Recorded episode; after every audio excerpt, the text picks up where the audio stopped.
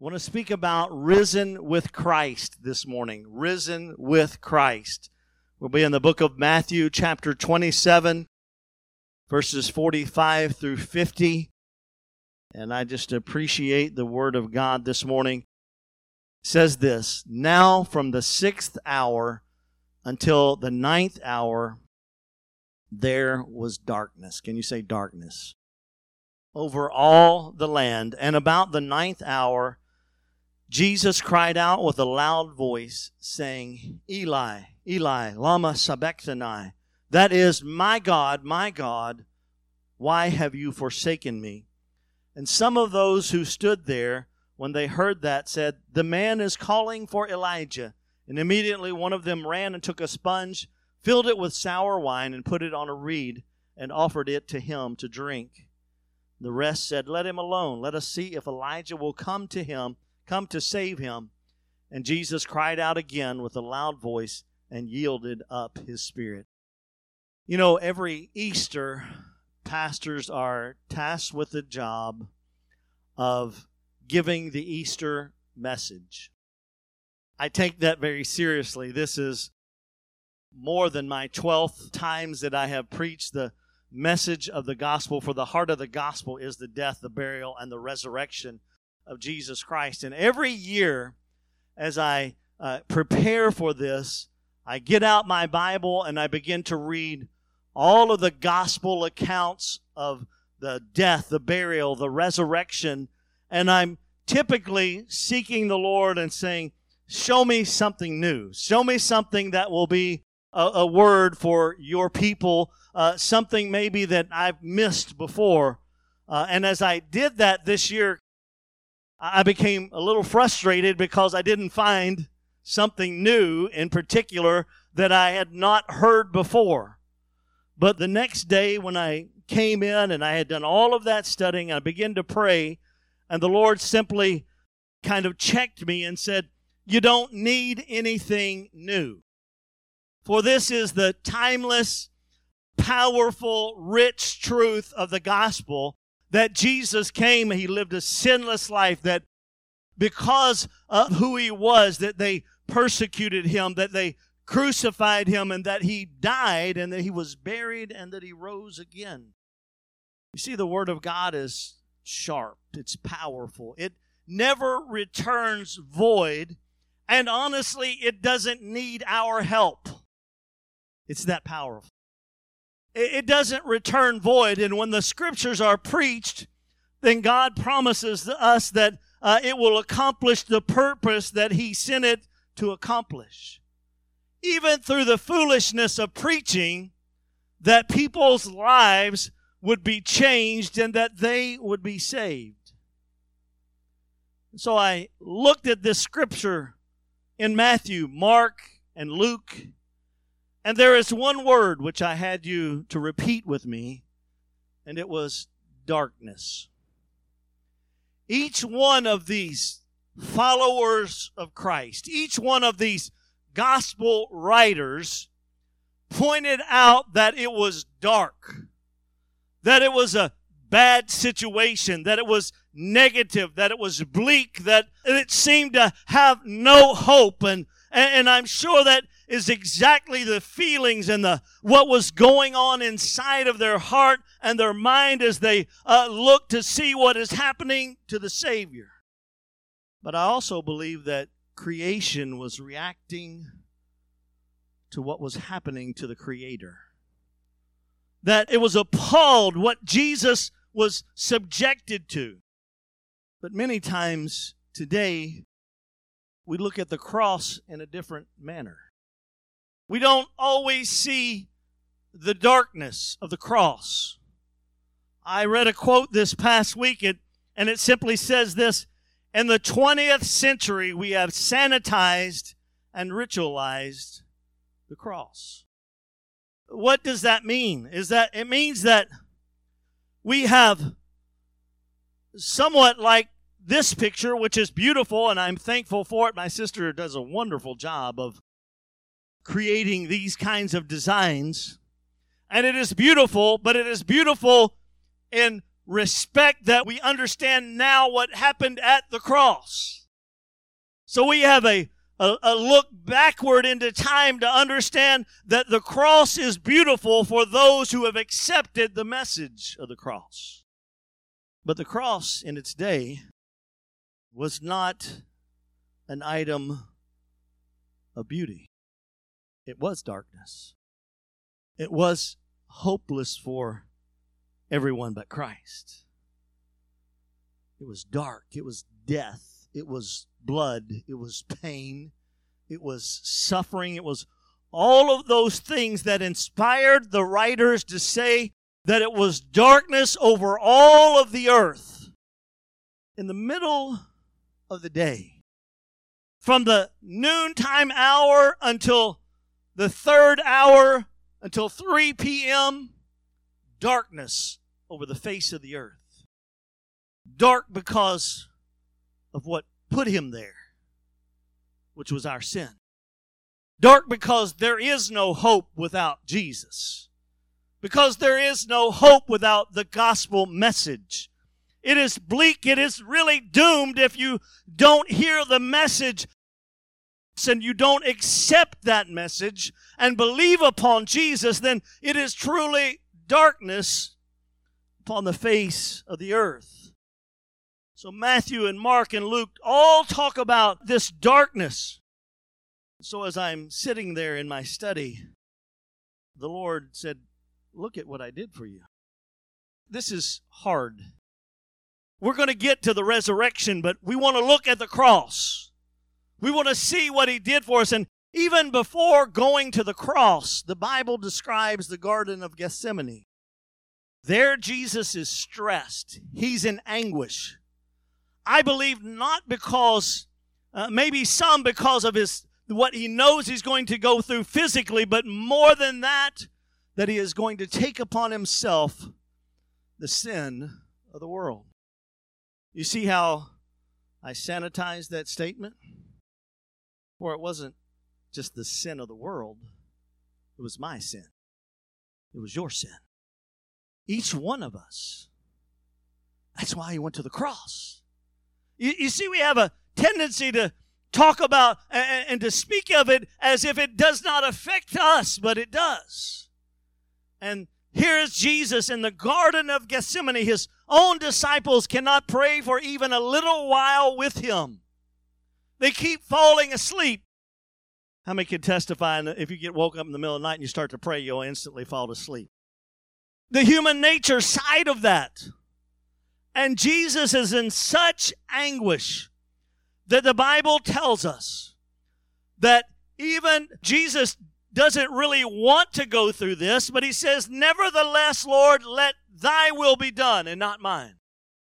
And he goes through a a reaction in his body that's called hematidrosis, and his sweat began to pool, and blood began to come out with his sweat as well.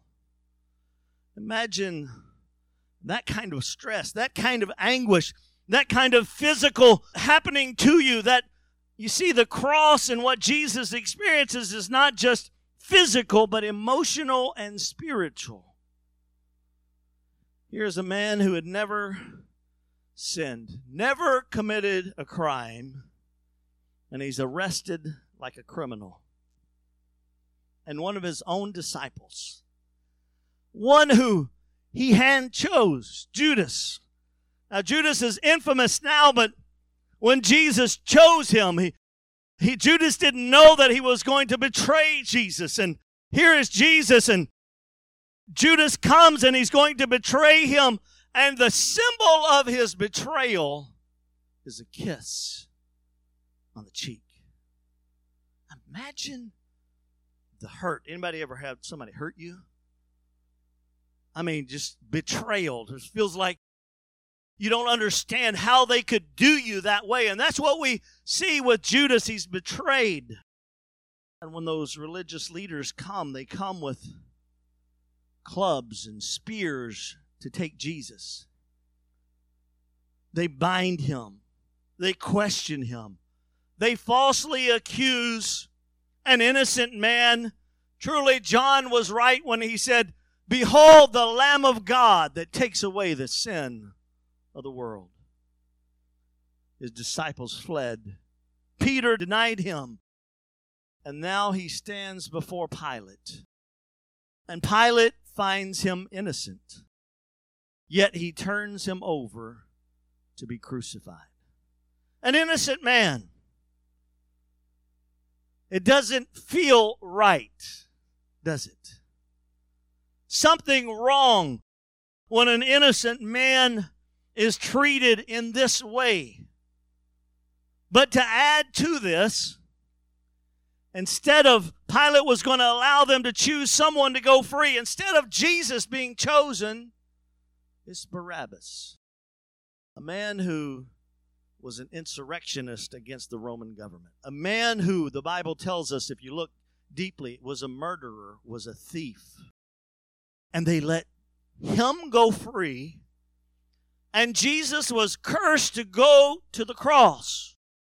The injustice, the, the humanity cries out, something is wrong.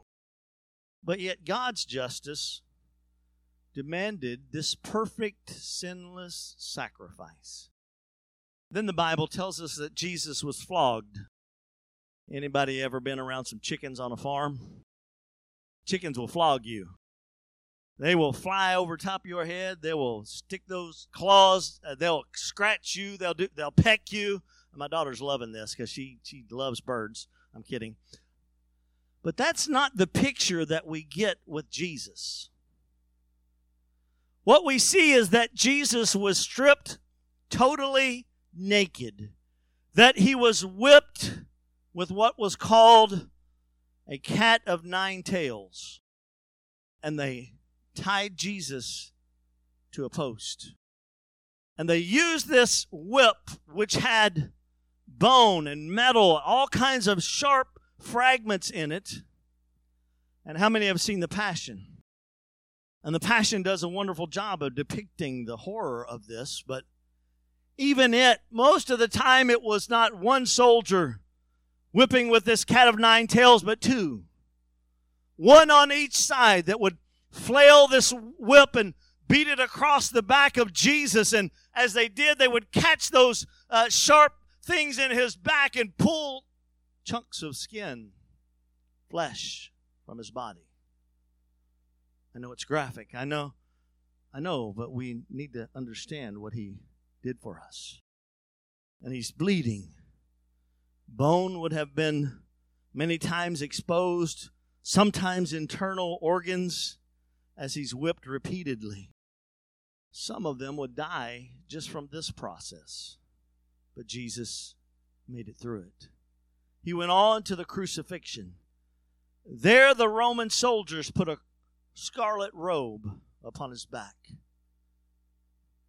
Imagine, we, we think of that, oh, that must have been felt good to Jesus to have something on when he had been naked before, but no, the bleeding of, of his back, the scar, the, the torment that had happened to him, now the blood is in the scarlet robe and pressed upon him. And they bow before him, mocking him.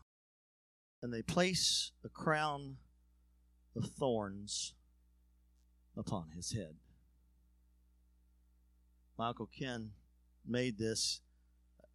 Don't come up here and grab a hold of it. It's, it's the real deal, okay?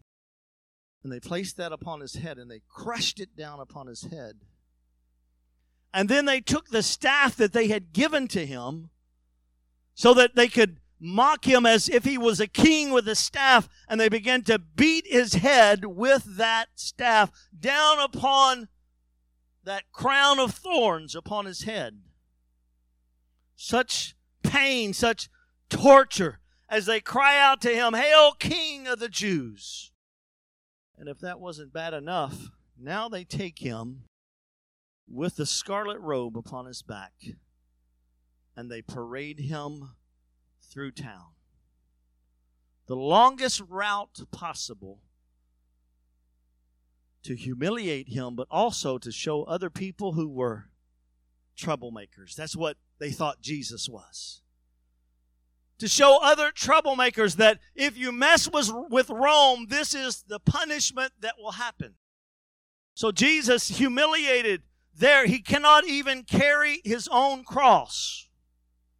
This beam that weighs 75 to 100 pounds, he's just carrying the crossbar, cannot even uh, carry that because he's so weak and lack of blood, loss of blood, the torment, the pain. And they find a man to carry it for him. And they march him to Golgotha. And there the soldiers strip away that scarlet robe and reopen the wounds that were upon his back. They lay him upon the cross, which was not polished and varnished, but rough wood. And there they nail him to that cross. They put a spike between his wrist and they nail him to that cross, arms spread apart. And as I read and studied this, uh, the Romans had made a, an art or a mastery of this uh, torture. And they would put it in just the right place that would touch the radial ulna nerve and sh- send shock waves of pain all throughout his body. Imagine that. They pierce his feet with the same kind of spike. So as he's there, and because of all of the anguish that he's going through, it makes it difficult to breathe, hanging there. And what he must do is pull himself up, pull himself up on that spike, pull himself up, push himself off of his uh, feet in order to be able to gasp and to take a breath. It didn't usually take long for people to die from that. You see, the cross was extreme torture, designed to produce a very slow death with the maximum pain. And he hung there, more than likely, for about six hours. And, and all of that is horrific. All of that, uh, as we look at that, we, we have a hard time understanding and grasping the magnitude of what Jesus did for us. But the Bible tells us that he did it willingly. Wow. They didn't take him. They didn't force him. He went willingly to the cross for you and I. The Bible tells us he could have asked the Father, and 12 legions of angels would have taken him from that cross, but he did not do it. He willingly went to the cross for us. Willingly, he goes there and he suffers the pain and the torment that was for our sins.